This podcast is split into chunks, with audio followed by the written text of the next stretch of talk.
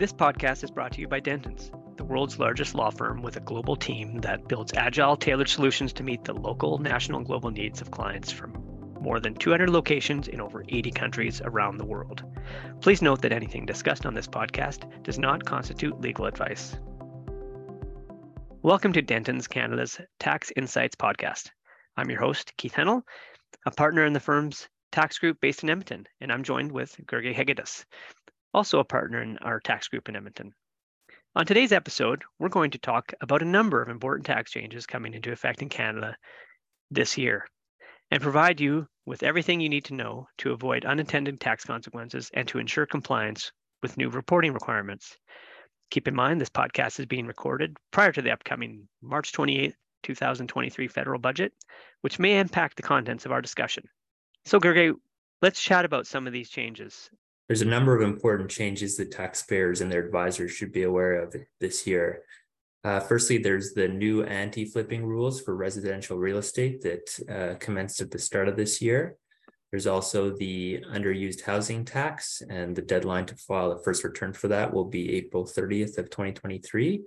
There's some new proposed mandatory disclosure rules for certain tax transactions, which will come to effect on Royal Assent, which will be likely be this year. There's also some new trust reporting requirements, and they also raise the amount of taxable capital at which the small business deduction is phased out to $50 million. There's some new proposed amendments to the general anti-avoidance rules, and there's some new interest deductibility limitation rules. So why don't we start with the new anti-flipping rules for residential real estate? Sounds good. Yeah, so this is an interesting one. So the government now, commencing January 1, 2023, if you sell residential property that's been held for less than 1 year, it will be considered and treated as business income and not as capital. And the consequence of that is, if you're buying and selling properties within a year of holding them, that sale can be treated as business income and fully taxable on that basis. Whereas otherwise, before this rule, if you sold that property, it would likely, but not in every case, be treated as capital, which has at the current time, a better tax rate. So some of the consequences of this is, if you did sell a property after holding it for less than 1 year, you might not be able to claim the principal residence exemption, and any loss in respect to that property if there was a loss, would be deemed nil. There are some exceptions to this rule in certain circumstances that we don't need to get into, but you can check those out. But just be mindful, if you own residential property or you're buying and selling residential real property, and you're holding it for less than 1 year, there is a new rule that might and likely will impact you. So on January 1st, 2022, the new Underused Housing Tax Act came into force, and this act requires certain non-Canadian owners, and in certain circumstances, some Canadian owners of residential property in Canada, to file an annual return to report their ownership and pay a 1% tax on the property's value. Now, that's subject to certain exceptions, but taxpayers should be aware that the underused housing tax, the UHT, might apply to them. And so the filing deadline for the 2022 year is April 30th, 2023. So residential property owners will want to be familiar with their potential filing requirements and potential liability to pay the UHT.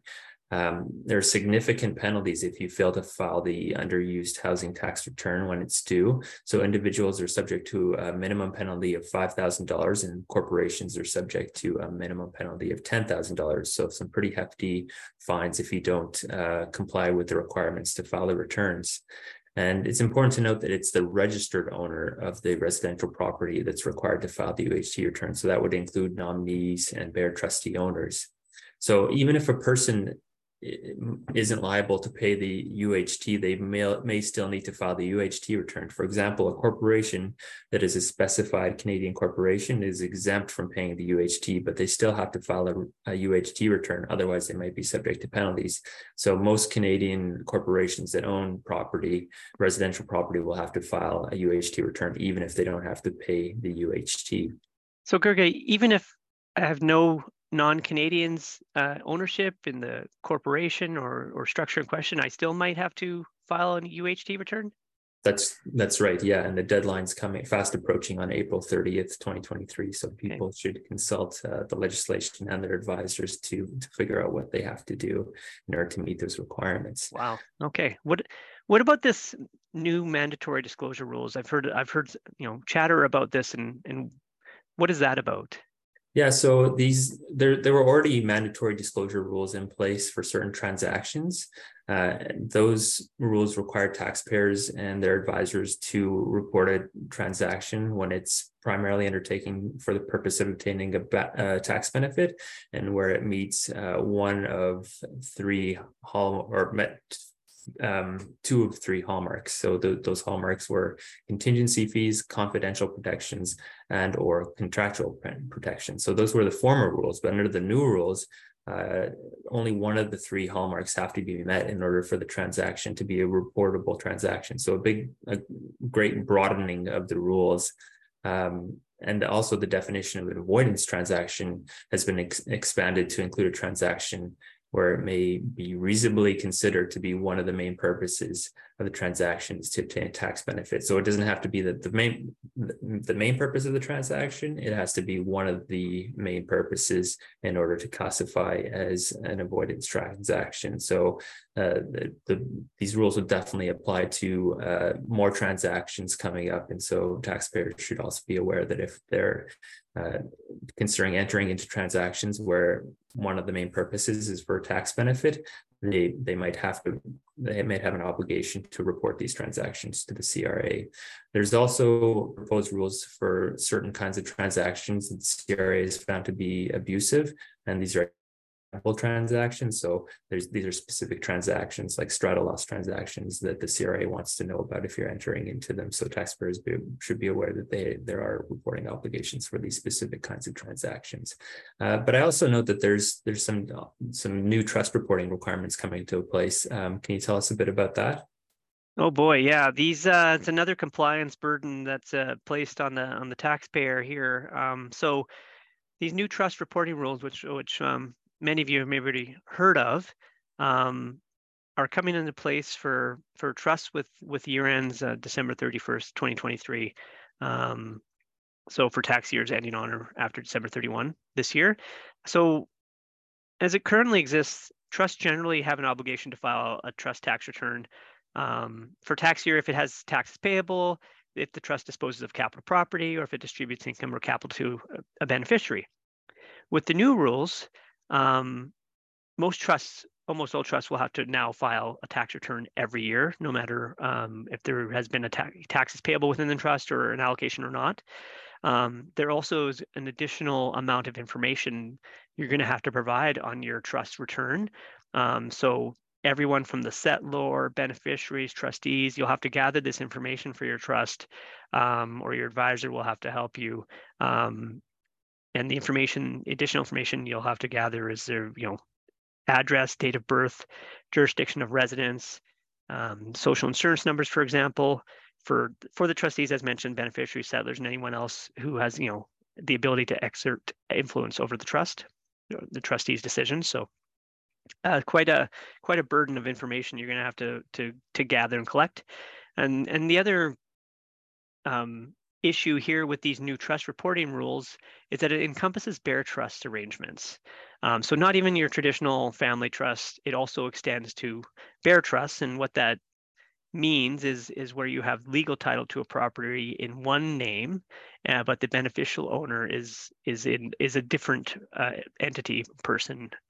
So everyone should really think hard about their arrangements with who holds the property, what kind of, is it in a trust, is it in a bare trust, and really start digging in on that to be ready to report this next year. So it seems like a huge broadening of the trust reporting rules. What are some of the consequences if taxpayers don't comply with these requirements? Well, potentially gross negligence penalties up to 5% of the highest fair market value of all the property in the trust in the year. So quite a hefty penalty. Are there any other specifics that taxpayers should know about regarding, these new rules? So as mentioned, definitely get a handle on your trust relationships. Talk to your advisors. There are certain cases where you know, these rules will not apply. You know, timing of how long the trust is in place, the value of the trust property, and the type of property. So definitely seek advice prior to the reporting period to make sure you're ready. Okay, that's great to know. And what about the small business deduction? Are there any changes with respect to that? Yeah, so Bill C-32, what it was called, received royal assent on December 15, 2022, and it raised the upper limit of the taxable capital employed in Canada, which small business deduction is phased out, from 15 million to 50 million for taxation years that begin on or after April 7th, 2022. So as a result, Canadian controlled private corporations and associated corporations with less than the combined 50 million in taxable capital will be entitled to receive the small business deduction, where so it's increased the upper limit at which the small business deduction might be available to a lot of taxpayers. So presumably a lot more Canadian corporations will be entitled to the small business deduction due to this increase, right? That's correct. Yeah, okay. And there's also some proposed changes being made to the GAR legislation. It looks like the government wants to amend the definition of tax benefits to include tax attributes, and that's not surprising given the recent developments in case law. The government also wants to provide an interpretive rule to specify what is not a bona fide purpose for a transaction, and that could be helpful to give taxpayers maybe some information on when the GAR might apply. They want to extend the definition of a transaction to include a choice, which would be, you know, obviously broadening the definition of a transaction. So it would increase the amount of situations that the GAR rules might apply to. They want to change the definition of an avoidance transaction, so it applies where one of the main purposes for undertaking transaction is to obtain tax benefit, rather than requiring it to be undertaking primarily to obtain a tax benefit. Which is how it's currently drafted. And they want to shift the judicially established onus to taxpayers. That means that taxpayers would have to demonstrate that the tax benefit was consistent with the object, spirit, and purpose of the act. So the government will likely table this legislation later on this year.